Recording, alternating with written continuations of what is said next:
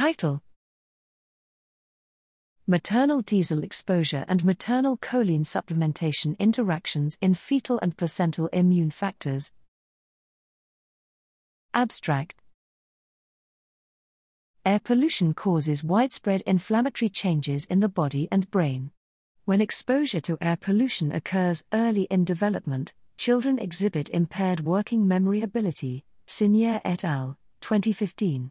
In addition, prenatal exposure to diesel particulate matter, DEP, increases inflammatory cytokine expression in the whole brain of embryonic day 18, E18, males and leads to adverse long term negative outcomes, Bolton et al., 2012.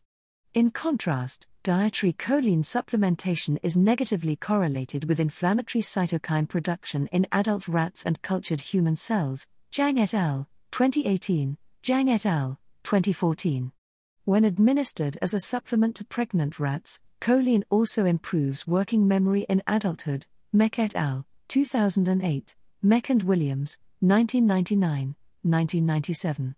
The current study sought to determine if prenatal dietary choline supplementation protects against the effects of air pollution in the developing brain and in the placenta and fetal liver.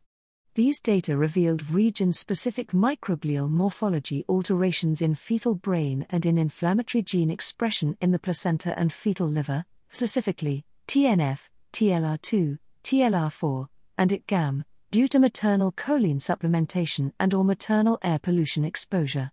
We found that DEP led to changes in microglial morphology in the fetal dentate gyrus of E18 male, but not female, fetuses. In the placenta and fetal liver of males, inflammatory gene expression was affected by both DEP and maternal choline supplementation. However, maternal choline supplementation alone upregulated inflammatory gene expression in females, which may indicate an alteration in maturation rate. These data further contribute to the growing literature indicating region and tissue specificity in the developmental immune system in the context of maternal exposures.